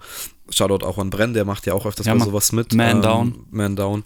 Und äh, erfolgreich und zu Recht. So. Und das ist ja auch geil, dass es sowas gibt und dass man auch mit, mit Spuren, ist ja auch Motivation, dass du mit Spuren von irgendwelchen bekannten Artists oder auch Artists, die dich pushen, arbeiten kannst und da was Neues wieder draus schaffen kannst. Scheißegal, ob das ähm, jetzt erfolgreich kommerziell wird oder nicht, aber es ist halt einfach das ist eine geile Erfahrung. So kann ich jedem empfehlen. Es gibt, es gibt sowas da draußen, auch noch ganz viel so Remix-Contests. Also wer Musik produziert und Bock auf sowas hat, hey, ähm, ist immer eine Empfehlung, sich auch einen Namen zu machen und äh, eine kleine Sprungwurzel. Ja, absolut, finde ich auch. Dann äh, auf dem Duff, Cl Duff Club Remix-Album auch noch drauf, finde ich eigentlich total auch eine lustige Story, Slum Village. Stimmt, so, ja die, die Jungs, Slum ich auch früher immer hart gefeiert, richtig, richtig diepe Rap-Kombo eigentlich mit schönen Hip-Hop-Beats und die haben einfach, das ist glaube ich auch, ja, das ist, ein, ist ein, halt ein Rap-Song auf dem Duff Club-Album. Das gibt's auch. auch ja, cool. aber da, da, merkt man auch wieder, dass, dass halt diese Beats schon irgendwie auch ein bisschen aus der Hip-Hop oder ein bisschen sich in der Hip-Hop-Ecke auch wohlfühlen oder dass auch vielleicht Hip-Hop-Leute da einen Zugang dazu hatten, weil ja. es schon irgendwie von der Produktion ähnlich teilweise ist ja. und ähm, man da schon gewisse ja, Sachen wiedererkennt auf jeden Fall. Ähm, ein Song ist noch drauf, äh, One More Time, und den singt ja dieser Romance-Theme, Song-Theme. Das ist, also dieses One More Time singt der und das ist, und auf dem Remix-Album gibt es dann einen Song, der ist einfach unplugged sozusagen, Gitarre und nur der Sänger. Ganz ruhiger Song, fällt auch gar nicht so auf, aber auch sehr, sehr ein schöner Song. Also ja, das Duff Club äh, reiht sich auf jeden Fall gut ein und ich ja. glaube auch, dass Daft Punk da mit Wonne äh, drüber gewacht hat, welche Songs denn sie denn da dann auch picken, weil das waren bestimmt glaub, nicht so, die einzigen, die Ich kann mir vorstellen, dass ihnen das auch mega Spaß macht. Also, Natürlich. ah, das ist scheiße, nee, die auf gar keinen Fall, boah, die mögen wir nicht. Ach so, gleich. ja, bestimmt. Also, die, weiß nicht, so auch ein bisschen vielleicht der französische Arroganz würde ich ihnen jetzt vielleicht auch mal, aber zu Recht auch. Also, ich glaube schon, dass du sonst auch nicht diesen Status halt erreichst, wenn du da jedes Projekt halt zulässt und ähm, die ja, wie gesagt, auch akribisch auf ihr Business geachtet haben. Also, ja, glaube ich, hat es dann schon eine Rolle gespielt, wer da jetzt einen Remix macht und wer nicht. Ähm, aber cool, dass dann eben Leute wie Slumwood oder sie thinken halt out of the box so immer und das eben schon damals und das ist halt einfach schön. Schön, dass sie das so machen. Das ist einfach super. Ja, das muss, das muss man einfach mit reinnehmen, weil es gehört ja, im Endeffekt zur Diskografie dazu, also zu der Studioalbum-Diskografie, weil ja eben dann halt viele Leute für die auch diese Remix dann gemacht haben und das, wo war das dann auch bei der Human After All Platte 2005, dass sie da dann auch die Spuren freigegeben haben und 2006 kam dann schon das Remix-Album raus, das All Remixes ja. Club-Album. Und äh, ja, ähm, das ist schon auch sehr erfolgreich eigentlich gewesen. Ähm, dazu ja, ähm. Ich schau gerade, wer da alles drauf ist. So Peaches mit am Start, Sebastian mit am Start, Digitalism. Also es ist sehr, es ist sehr elektronisch. Also das ist eben auch wie das Album selber sind da wesentlich mehr Elektro-Produzenten, ähm, Elektro-Remix-Leute äh, mit am Start ähm, bei der, ähm, also Duff Club, also bei der ersten Remix-Platte nach der Discovery-Platte. Das war eher allgemeiner. Genau, war eher allgemeiner und da fand ich aber, hat auch ganz gut gepasst und hier jetzt hat, sind sie wieder back zu ihren Roots, back zu ihren Club-Roots und äh, ja, ähm, grundsätzlich ist es wirklich schade. Ich habe ja Daft Punk nie live gesehen. Ich glaube live, hast du die mal live gesehen? Schade, also ich, alle, also das weißt du, in so einem Club, ich kann mir das so gut vorstellen, so einem englischen Dirty Club, wo für sich 100, 200 Leute und was meinst du, was da abgeht? Das ist. Ja, Mai, du musst es halt Glück haben, die irgendwo zu sehen, weil sie teilweise dann auch überraschend in irgendwelchen, auf einmal in Locations in Tokio halt auf einmal am Start waren oder so. Die haben sich das halt dann einfach aussuchen können und sind halt dann auch nicht so mit einem riesen Tamtam, beziehungsweise es gab es schon mal, aber halt eher selten. Die, die haben dann eher die kleinen Locations genutzt und äh, ja, auch diese Magie, dass du dann vielleicht auch mal zur richtigen Zeit am richtigen Ort sein musst, ähm, hat irgendwie was Faszinierendes. Und äh, also mir hat jetzt ein bisschen das Herz geblutet, als ich gehört habe, okay, sie, es ist vorbei, sie werden nicht mehr irgendwo kommen, weil ich habe erst vor kurzem ähm, ich weiß gar nicht, zu wem ich es gesagt habe, aber wenn die irgendwo spielen, ist mir egal. Ich würde jetzt, wenn es Corona nicht geben würde, ähm, würde ich vielleicht auch einen Trip nach Tokio auf mich nehmen, wenn das halt irgendwie vereinbar ist. Also wenn man das halt cool machen kann. Also es wäre es mir wert, weil das würde ich halt einfach gerne noch mitnehmen wollen oder, oder halt einfach sehen wollen. So. Ja, Mann. Ähm, und diese Möglichkeit wird es jetzt ist noch unwahrscheinlicher geworden. ja, ich, ich bin da nicht gar so traurig. Klar, okay, dass ich sie nicht live gesehen habe, da bin ich schon traurig drüber. Ich bin jetzt nicht gar so traurig, weil für mich war die Zeit ja wirklich, äh, also nach diesem, ja, da gab es ja dann noch einen Soundtrack, aber nach diesem Soundtrack war das für mich ja irgendwie schon vorbei und dann fand ich es schon so cool, dass sie wirklich nochmal ein Album rausgebracht haben. Und also, das damit habe ich auch damals gar nicht so gerechnet. Ich null gerechnet und ich muss wirklich sagen, ich habe dieses Album geliebt und liebe es auch immer noch, weil es so ein rundes Album ist. Ich rede von 2013 kam das Random Access Memories raus. Also da muss ähm, man sagen, die Marketingmaschine lief ja, auf klar. Hochtouren. Ich meine, ähm, immer noch bei Virgin oder wann sind sie bei Virgin geblieben? Ich glaube glaub sogar, oder? Das kann ich dir nicht sagen, das weiß ich nicht. Das weiß ich jetzt auch nicht. Ich möchte nichts Falsches sagen, falls es nicht stimmt, egal. Aber auf jeden Fall, denke ich, war dann Major Label beteiligt. Ähm, und es hing halt überall, es, es, lief überall, du bist nicht dran vorbeigekommen, jetzt, dass du, dass du halt weißt, okay, da kommt was Neues. Und da hast du dann, finde ich, auch erstmal gemerkt, okay, die haben jetzt äh, das letzte Album, gut, lassen wir den Soundtrack außen vor, da reden wir gleich nochmal drüber, aber ähm, halt 2005 das letzte Studioalbum rausgebracht, ähm, Random Access Memories 2013, also halt ähm, fast zehn Jahre dazwischen. Und dann halt mit dem Album zu kommen und, und so ein Tamtam -Tam zu erzeugen, dann merkst du dann eigentlich auch, wie groß dieser Artist eigentlich geworden ist über die Jahre. Ja. Auch in der Zeit, wo vielleicht jetzt kein Studioalbum rauskam. Ja, richtig. Ähm, also, und das ist eben das, ihre Marketing-Steps, denke ich mal, oder vermute ich mal, ähm, dass sie es halt einfach geschaffen haben, sich halt diesen Legendenstatus selber anzueignen und auch ohne neue Musik zu droppen, trotzdem irgendwie omnipräsent zu sein, immer ja. da zu sein, immer diese das schaffst du halt auch durch diese Aura der Maschinen, die sie sich halt erzeugt haben, einfach immer da zu sein. Es ist, hat kein Gesicht, es hat kein Alter, aber dieser Sound prägt halt einfach und Das ist schön. Das ist, ich hoffe, das wird uns noch lange, lange erhalten bleiben, auch wenn jetzt da keine neue Musik mehr kommt. Also bleibt uns auf jeden Fall. Das zeigt ja auch diese Jahre, von denen du redest, weil es im Endeffekt nur größer geworden ist ja. und äh, die ganzen Songs noch mehr Leute in der Zeit vielleicht gehört haben und noch mehr die Musik weiterempfohlen wurde. Ähm, ja, also das, also das Album ist für mich musikalisch das das, das stärkste Album, muss ich ja, sagen. Das ist ich so. Finde, man hört es sofort. Also Get Lucky kam halt um die Ecke, das hat, glaube ich, jeden erstmal umgebracht. Um, ja, es, es ist halt ein Hit, es stinkt nach Hit von A bis Z, aber es ist halt diese geile Formel eben aus Daft Punk, Pharrell Williams und ähm, verdammt, Nile Rogers heißt, oder? Ja. Ähm, und es ist halt so geil darauf abgestimmt, weil auch diese, diese, diese Gitarre, die Nile Rogers da zockt, fügt sich so dem Sound von Daft Punk eigentlich im Endeffekt. Und es, ist, es harmoniert so perfekt zusammen und du, du merkst einfach, dass die da einfach diese, diese äh, vier, fünf Dudes dann im Studio einfach, ähm, ja, den perfekten Moment halt erwischt haben und einen dieser Magic Moments, um einfach so einen Hit zu kreieren. Und das ist also einfach episch. Das Album kann ich jedem, jedem ans Herz legen, auch jemand, der eigentlich jetzt hier von Anfang an gesagt hat, er mag überhaupt keinen Elektrosound, weil dieses Album es ist das kannst zwar, du nicht Elektro nennen. Das kann man, genau, das kann man eben nicht Elektro nennen. Es ist vielleicht schon elektrobasierend, die, die einzelnen Songs, aber es ist sehr funkig, es ist sehr musikalisch, es passieren sehr viele äh, Veränderungen in der Musik. Also, es, es äh, hört sich alles irgendwie handmade an, alles harmonisch, alles warm, alles warm gemischt, alles wahrscheinlich auch nochmal instrumentalisiert aufgenommen, orchestral, teilweise auch noch Sachen am Start. Und das halt alles nur drauf gemünzt, dass es halt in, in also dieser Daft Punk Sound wird, aber dieses Mal halt irgendwie auch durch andere Mittel erzeugt, würde ich jetzt sagen. Eben ja. nicht nur rustikal durch äh, irgendwelche digitalen oder analogen Sounds oder Maschinen, sondern eben auch durch Instrumente dann versucht das Ziel trotzdem den Daft Punk Sound äh, halt zu haben und aber das halt mit einem Orchester aufgenommen zu haben, so. Und auch sehr viele Co äh, Kollabos auf dem Album, muss man sagen. Ja. Sie haben sich halt auch wieder ein Potpourri aus Artists rausgesucht auch eben Legenden wie jetzt eben Nile Rogers oder ich weiß leider den Namen nicht von diesem italienischen ähm, Synthesizer, Godfather, äh, Giorgio. Äh, äh, Giorgio. Giorgio, genau. der ist auch übrigens der mit den drei Mics, ähm, der die Story erzählt hat, dass er in diese drei Mics aufnehmen musste. Ah, das ist die Story zu dem. Okay, cool. Was soll das? Ja, die Jungs wollen das so. ah, okay. Ähm, ja, und da auch ein paar abgefahrene Leute, die ich jetzt so davor gar nicht so auf dem Schirm hatte. Ähm, wie ich erinnere mich an diesen Panda Bär ist da glaube ich auch dabei, Richtig, auch so ein ja. junger Musiker ja. war. Der, den habe ich auch mal ein Interview gesehen, wo wir gemeint haben, es hat halt überhaupt nicht funktioniert im Studio. Und ähm, ihm war es halt voll unangenehm, weil er so unter Druck war und er unbedingt abliefern wollte, wenn er halt die Möglichkeit hat, mit denen zu arbeiten. Und dann waren sie schon irgendwie so, hm, ja, okay, dann lassen wir es halt.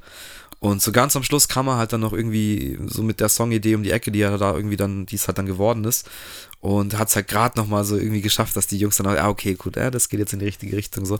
Und das fand ich halt auch sehr interessant. Also stell dir mal vor, du wirst eingeladen von denen und dann hast du einfach einen schlechten Tag und es läuft halt nicht und du hast nur diesen einen Tag, um aufs Daft, äh, Daft Punk Album zu kommen und dann performst du halt nicht so. Scheiße. Ja, aber das ist das mit der Kreativität, die ist halt nicht in einen zeitlichen Rahmen zu fassen, manchmal. Ja, also, das ist wohl wahr. Also manchmal, natürlich gibt es da Profis, die das wahrscheinlich immer können, aber ja, so viel gute Songs auf dem Album. Gleich, es fängt gut an mit Give Life Back to Music. Das sind auch einfach wieder auf dem Album so viele Hymnen drauf. Jetzt mal abgesehen von diesem Get Lucky, was wirklich jeder kennt da draußen. Aber dieses Album ist so schön zum Durchhören. Es läuft so schön durch und die Gefühle bei dem Album, ja, also voll. meine Gefühle bei dem Album gehen wirklich rauf und runter und teilweise kommt es mir so vor, als hätte ich das alles irgendwo, weiß ich nicht, vielleicht in einem früheren Leben oder was, wie soll ich das sagen, irgendwie irgendwo schon mal gehört gehört. Das ist so. Ja, das ist wieder, finde ich, diese Formel, wo ich halt vorher gemeint habe, die sie halt irgendwie gefunden haben, die steckt da halt auch irgendwie in jedem Track und du hörst eigentlich, dass es nicht, auch nicht der typische Daft Punk Sound ist, hörst du halt trotzdem, dass Daft Punk ist. So, die haben halt einfach ja. ihr Ding so krass perfektioniert und auch diesen Klang und auch diese Wärme, die ich da so meine weiß nicht, habe ich bei ganz, ganz wenigen Artists so, dass, so, dass sich das so durchzieht, durch, wie so ein roter Faden einfach. Und deswegen, weil ich das so an, angeteasert habe, da am Anfang äh, dieses Album Random Access Memory, ist das für mich das Album, das ich wahrscheinlich in wahrscheinlich 50 Jahren werde ich es nicht nochmal hören, aber in 30 Jahren nochmal hören werde und mir denken werde, was für ein Album.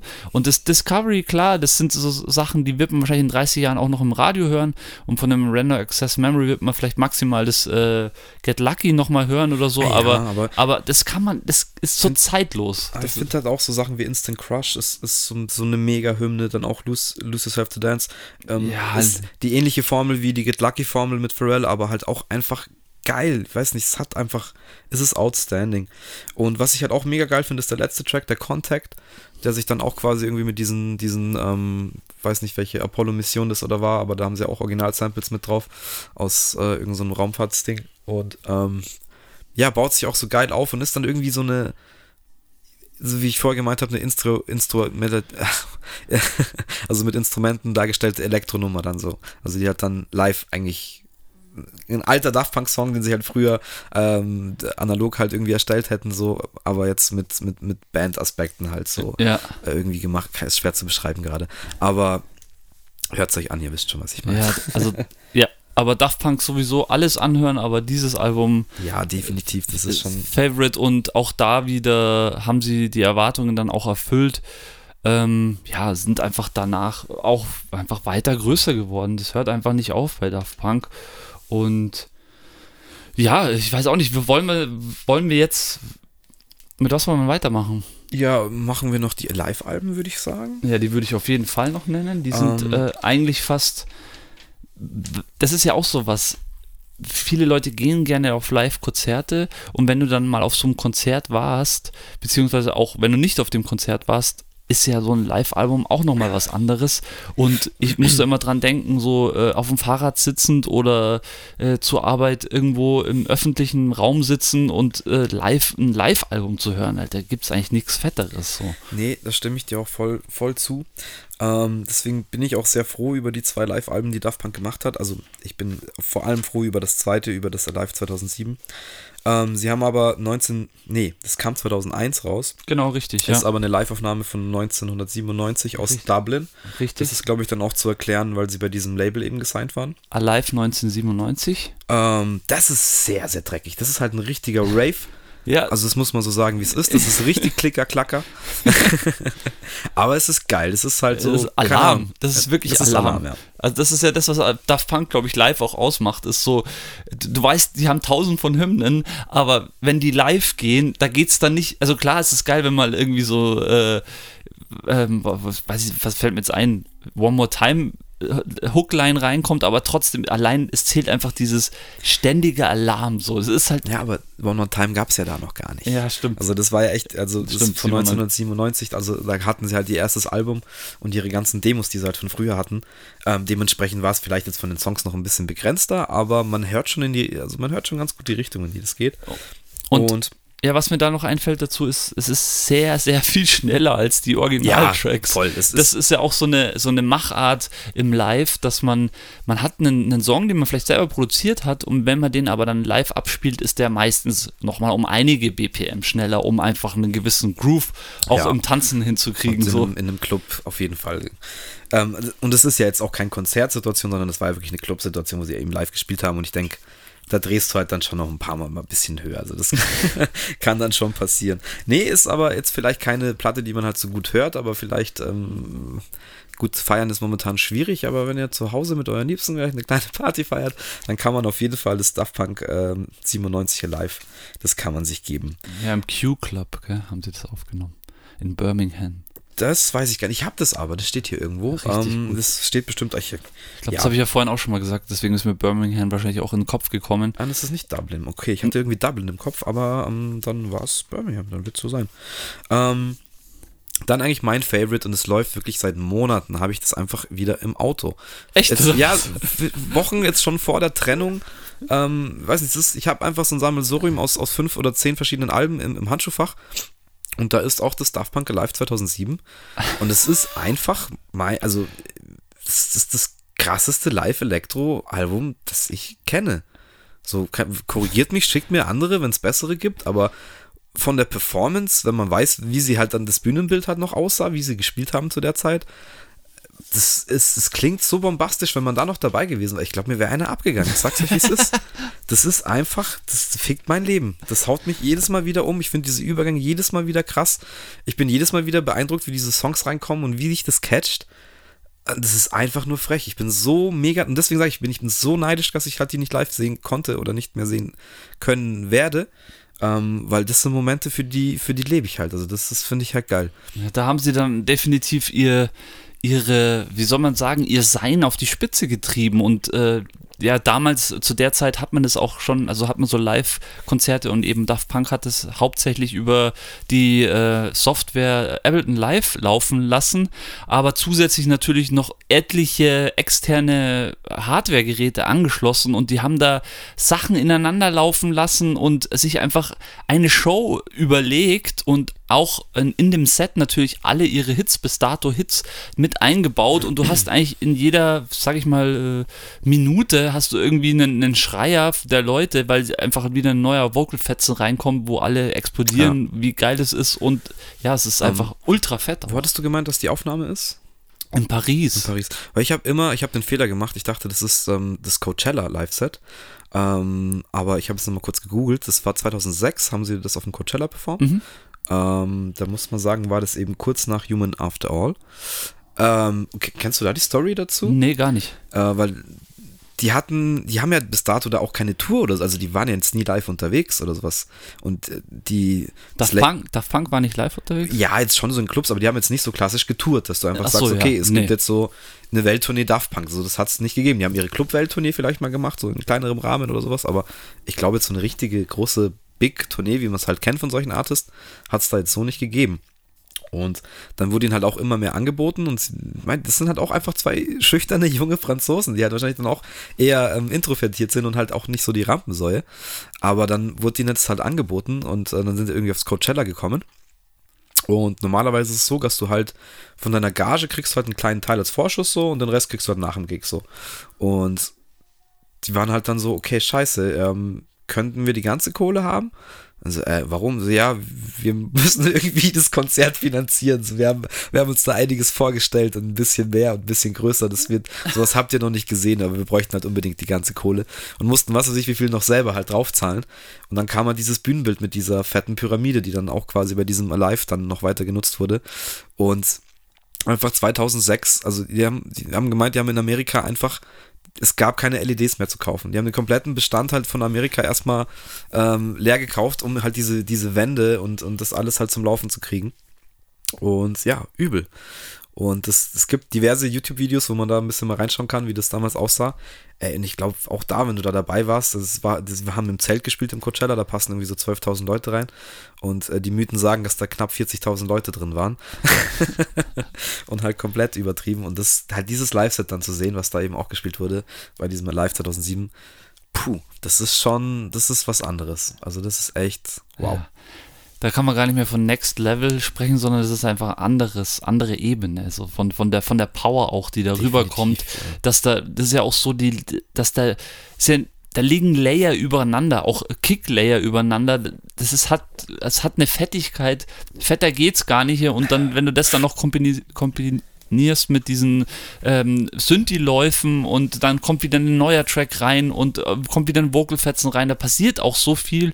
Ähm, passt auch ganz gut, ist hier dieses, ja, diese Musikrichtung, die Mandown auch macht. Dieses, das hat ja Daft Punk, das kann man jetzt nicht mit Daft Punk wirklich vergleichen, aber ist ja dann, hat er dann doch irgendwann auch einen Einfluss oder einen, einen Platz in der Clubmusik irgendwie erhalten, dass einfach sich auch schnell viel ändert und äh, ja, das ist, ja, macht dieses Live-Set auch aus. Das Schöne ist halt da auch so Gast halt dann jetzt nur, weil jetzt äh, einmal da auf, auf ähm, ähm, TV Rules the Nation kommt dann irgendwie der Around the World fetzen. Das heißt dann nicht, dass Around the World raus ist, sondern er kommt später halt dann noch ein, zwei Mal in anderen Mixes. Und es geht halt trotzdem auf und es macht trotzdem genauso Bock, auch wenn der Track dann vielleicht schon zweimal lief, so, so gesehen an dem Abend. Aber wie du halt sagst, die haben halt so viele verschiedene Läufe und Variationen, die sie halt da nutzen können. Und auch halt eine Riesenmaschinerie. Klar, natürlich, die Visuals sind mega krass. Die zwei Typen, die in dieser Pyramide, die halt 10 Meter nach oben fährt, stehen und mit ihren Roboterhelmen da irgendwie auch noch wirklich live was bedienen ist, muss man auch mal sagen. Also natürlich steuern sie nicht alles. Sie haben, ja. äh, glaube ich, noch ein Team von, von zehn Leuten, die halt hinter der Bühne auch noch äh, einiges machen und für einige Abläufe sorgen. Aber ich denke, die Main-Filterläufe und die Main, okay, jetzt kommt die Kick rein und kommt raus und das ist laut und das ist leise, machen die zwei halt dann echt oben mit dieser scheiß äh, Maskerade auf dem Schädel. Und dafür halt auch nochmal echt Respekt, dass du so, so, ja. eine, so eine Show dann da durchziehst. Und das finde ich so schade, dass das irgendwie verloren gegangen ist also so kommt es mir vor, ich war jetzt schon lange nicht mehr auf einem Rave oder auf einem Live-Elektro-Konzert.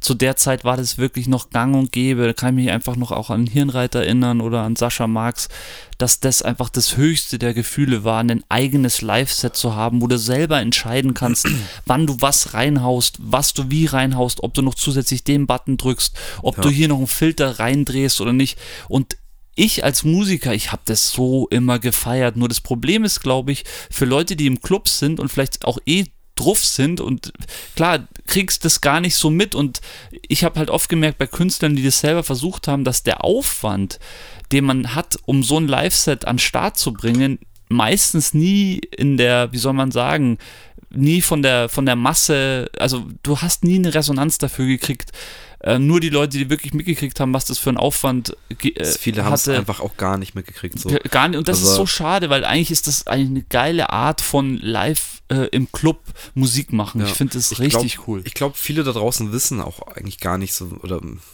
möchte jetzt niemandem zu nahe treten, aber ich glaube, es wissen zu wenige Leute, sagen wir es mal so, was es wirklich heißt, wenn so ein DJ oder eine Elektro, muss ja nicht nur Elektro-Kombo sein, ist ja egal was, aber was es dann wirklich heißt, live zu spielen. Ja. Live zu spielen heißt live zu spielen, das heißt, dein, es ist kein kompletter Mix. Natürlich kannst du das unterstützen durch einen Grundmix, der vielleicht läuft, ja. ähm, aber du schaltest da halt gewisse Sachen live zu und weg und kannst es lauter, leiser machen, schneller, langsamer. Filtern. Ähm, filtern, du kannst Drums dazu hauen, du kannst Drums wechseln. Ähm, wenn du ein Freak bist, dann ist komplett der ganze Track halt live, dann kannst du halt alles steuern.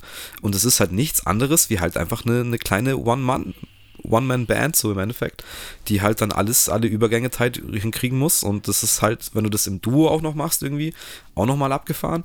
Total. Ähm, und also für mich war es, wie du schon sagst, immer die höchste Kunst. Und auch da kommt, finde ich, bei Elektro gerade auch am meisten rüber, wenn der DJ live spielt. Und ich feiere das halt voll.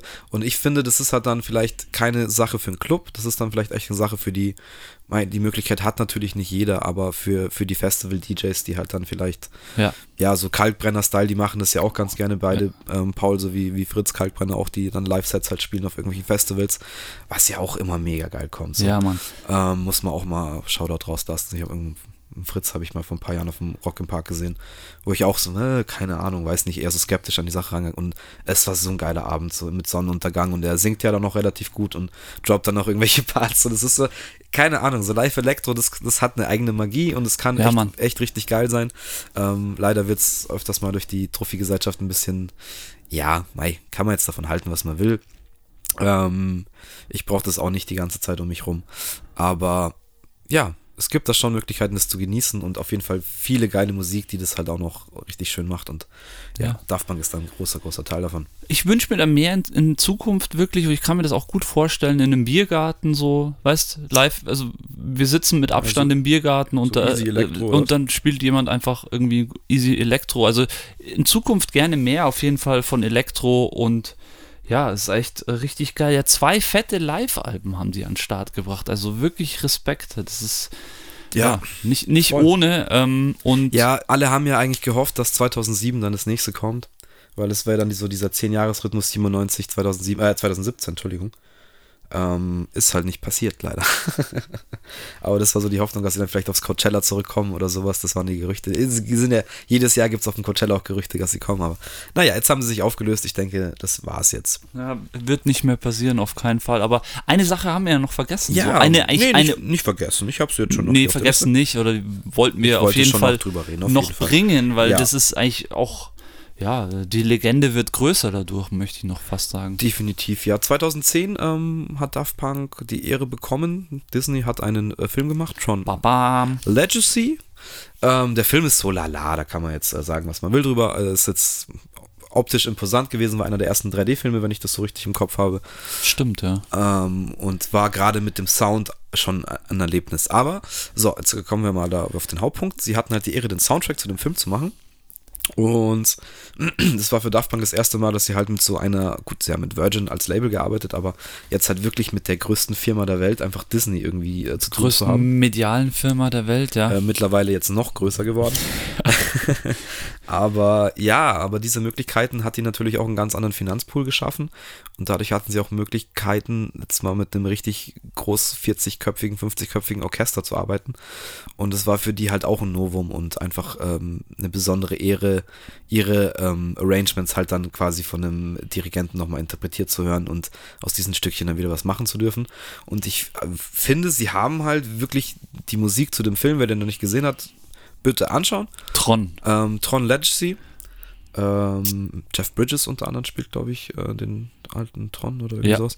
Ähm, und ja, die Bilder damals mit dem 3D, heutzutage auf einem guten Fernseher, ähm, mit einer geilen Anlage, glaube ich, macht es auf jeden Fall Spaß. Ich habe ihn jetzt auch länger nicht gesehen. Ich habe den Soundtrack aber auch hier. Äh, und ich muss sagen, das ist schon ein richtig geiles äh, Stück Musik, was die da gezaubert haben wieder. Ich will jetzt nichts Falsches sagen, aber ich glaube, das war auch der erste Film oder einer der ersten Filme, nicht nur 3D gab, sondern auch mit dieser neuen Audiotechnik, mit dieser Atomos, Atmos.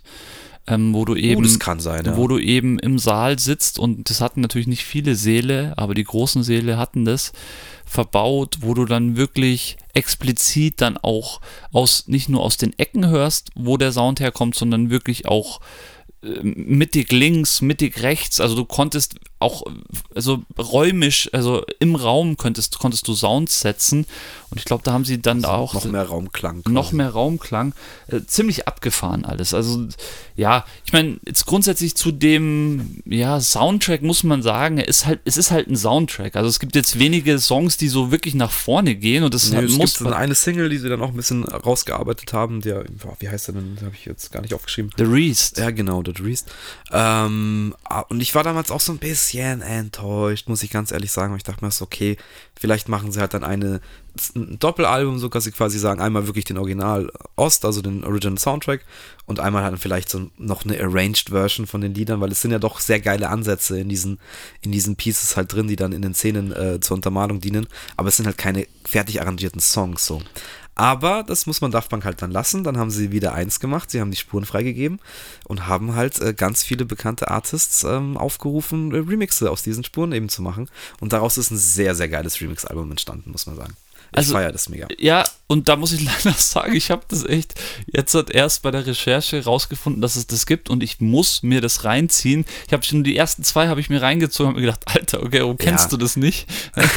also ich kenne jetzt auch nicht alles, und, aber ich habe mir das schon öfters damals reingezogen, weil ich es auch einfach gefeiert habe, dass dann eben die Daft Punk Sachen gesampelt wurden. Ich weiß es auch von Moby und so sind auch Tracks drauf und ähm, wie heißen die deutschen? Relativ bekannten, die haben auch, haben auch äh, sind auch mit drauf. Weiß ich gar nicht. Ah, verdammt. Ähm, egal. Ne? Aber auch ein Elektro-Kombo. Auch ein Elektro-Kombo, ja. Ähm, die dann auch einen Remix da gekriegt haben. Ja, äh, super gut. Da sind natürlich auch öfters dann der, der, der, Scheiße, wie heißt der jetzt? Hab ich schon wieder vergessen. Der Track? Moby? Nee, der Track, der, the, die Single. The Reast. Ja, genau. Der ist natürlich auch öfters verwurstelt von irgendwelchen bekannten ähm, Elektro-DJs oder Produzenten. Aber da sind schon dann auch, ja, so die, die Arbeit, die Daft Punk sich halt dann für den Film gemacht hat, wurde dann nochmal so musikalisch, elektronisch weitergeführt, um halt da ein paar geile, geile Elektro-Hits eben rauszuzimmern. Was ich noch zu dem Film sagen möchte, ist, ich finde schon, also auch wenn es jetzt nicht der beste Film ist und man muss ja auch sagen, Tron, da geht es um, um Computer, um, also es ist jetzt nicht so viel soll ich sagen, es ist nicht sehr viel Tiefgang in dem Film, was man ihm vielleicht nicht übel nehmen kann, weil es im Endeffekt um digitale Sachen geht, wie auch immer. Aber ich finde trotzdem, dass der Soundtrack den Film unglaublich trägt und trotzdem ja. ist mir deswegen, also äh, trotzdem, deswegen, deswegen ist, ist, mir der Film ja. wirklich hängen geblieben und äh, das möchte ich auch jedem einfach ans Herz legen, sich den Film im Aspekt äh, Daft Punk anzuschauen. Ähm, der hat da nochmal eine ganz andere Definitiv. Bewusstsein dafür. Also jetzt nicht äh, den Film anschauen mit, okay, was ist die Handlung so, sondern wirklich äh, einfach als Musikfilm sehen und das ist schon, ist was Besonderes. Also ich, wenn mich jemand über Soundtracks fragt, dann ist bei mir dieser Film immer ganz weit oben, muss ich ganz ehrlich sagen. Ja, das ist, also da muss man auch mal ähm, Disney einfach ihr, ihr, ihr Händchen auch lassen. Ähm, sich Daft Punk auszusuchen für das Thema ist halt schon mal perfekt. Ja, Mann. Ähm, weil, weiß nicht, wenn ihr den Originaltron kennt, das ist ja auch eigentlich, haben sich Daft Punk sehr an diese Optik auch angelehnt. Ähm, Gerade was, was auch ihre Helme angeht und so weiter. Und ich glaube, es war für sie halt auch irgendwie so eine, Ehre, da ausgewählt zu werden. Und man hört halt einfach, dass sie, dass sie gesagt haben, okay, wir wollen was Besonderes machen, wir wollen auch unseren Stempel aufdrücken. Und das hört man. Und ähm, wie du es gerade gesagt hast, den Film jetzt nicht anschauen mit bestes Drehbuch, beste Dialoge und so weiter, beste schauspielerische Performance. Nein, vielleicht nicht. Aber auf einem guten Fernseher eben mit einer geilen Anlage ähm, weiß man den schon zu schätzen. Und ja, da auch einfach danke an Daft Punk, dass es dann so ein, so ein Filmerlebnis gibt, das durch die Musik getragen wird. Das ist ja auch mal, musst du auch erstmal hinkriegen. Ja, danke an Daft Punk auch, dass wir hier einen kompletten Podcast damit füllen können, weil sie einfach so unglaublichen Sound gemacht haben, muss man jetzt leider sagen. Wer weiß, ja. was da jemals noch kommen wird. Die, die Pioniere der, ja, der, der Popmusik, kann man eigentlich fast sagen. Toll. Auf jeden Fall, der 2000er. Ja, was soll man noch sagen? Ähm, schön. Das ist, ist, einfach eine schöne Band. Kann man sie auch, man kann sie wirklich nach dem Random Access Memory kann man sie auch als Band bezeichnen, weil sie einfach bewiesen haben oder auch nach dem, nach dem Soundtrack, weil sie bewiesen haben, dass sie einfach, das, klar, vielen war das vorher schon bewusst, aber für viele waren es einfach die Elektro-Heinis, möchte ich jetzt mal sagen. Also es gibt ja wirklich auch oft Leute, die dann in ihren Musikgenren denken und ich glaube, mit den zwei äh, Alben haben sie dann auch bewiesen, dass sie einfach krasse Musiker sind, was vorher schon klar war, aber ja. Ja, nee, da haben sie es echt noch. Also da finde ich, hört man es auch wirklich beim Random Access Memories, wenn du das. Das ist einfach nochmal besonders aufgenommen. Du hörst, dass sie sich Gedanken gemacht haben, welche Mikrofone da benutzt werden. Du, das, beim Mischen haben sie sich wahrscheinlich auch wirklich tot gemischt oder keine Ahnung, äh, ob es ein schwieriger Prozess war, aber du hörst einfach, dass alles aus einem Guss ist und das, dass die ein sehr, sehr hohes Qualitätssiegel halt einfach für sich selber haben. Ähm, dass sie gelernt haben. Auch ja, aus dem, auch, es hat sich weiterentwickelt. Das, das 2010er, das äh, 2010er, das, das Soundtrack-Album, sage ich jetzt mal, und da dann eben auch fürs, so wie du es vorhin auch gesagt hast, fürs Random Access dann gewisse Parts dann wirklich auch extra mit dem Orchester aufgenommen, weil sie halt gemerkt haben, okay, das klingt genauso fett, das kann man auch so umsetzen und dementsprechend äh, das haben sie dann eben weitergegangen. Die Skills, die sie halt sich dann beim Film nochmal angeeignet haben mit der Zusammenarbeit mit dem Dirigenten und dem Orchester so, die hörst du dann auf Random Access. Wahrscheinlich haben sie das, wahrscheinlich, also war auch ein Grund, warum sie es gemacht haben, um sich halt einfach auch weiterzubilden und das dann nochmal mitzunehmen auf, auf die Produktion. Ja, das waren dann ungefähr die letzten vier Jahre, drei Jahre, ja. ähm, die sie dann auch wirklich in das Random Access reingesteckt haben. Und das hörst du auf jeden Fall. Ja, ist richtig schön. Nee, Daft Punk, schönes Thema. Ja. Finde ich cool. Geile Entwicklung, geile Band. Ähm, jeder, der es auf jeden Fall äh, vielleicht äh, verpasst hat, es denke ich keiner, weil nicht jeder irgendwann, irgendwann mal One More Time oder irgendwas gehört hat. Aber man kann sich da schon näher mit beschäftigen. Wir können es euch nur ans Herz legen. Es ist auf jeden Fall Herzensmusik meinerseits. Vom Road ist auch. Ja, Mann. Ähm, ja, ich, ja. ich ziehe mir auf jeden Fall noch das Reconfigured rein, sozusagen. Das, ja, macht es. Das, äh, was ist das? Das Remix-Album vom Tron Legacy Soundtrack. Das ziehe ich mir auf jeden Fall noch rein. Für euch da draußen, zieht euch auf jeden Fall, wer es noch nicht gehört hat, das komplette Random Access Memory rein. Allein nur, ja, einfach, weil es einfach schöne Musik ist. Äh, klar, alles Voll. andere auch. Äh, Daft Punk, ja. Ja, und wer Bock hat auf eine Spotify-Playlist, sagt Bescheid dann. Vielleicht machen wir eine. ja, sehr gute Idee. Gut, Leute, das war's. Oncast, Daft Punk. Ja, Mann, richtig gut. Wir hoffen, ihr hattet Spaß. Und ja, wir hören uns bald wieder. Ja, auf jeden Fall. Macht's gut. Ich wünsche euch was.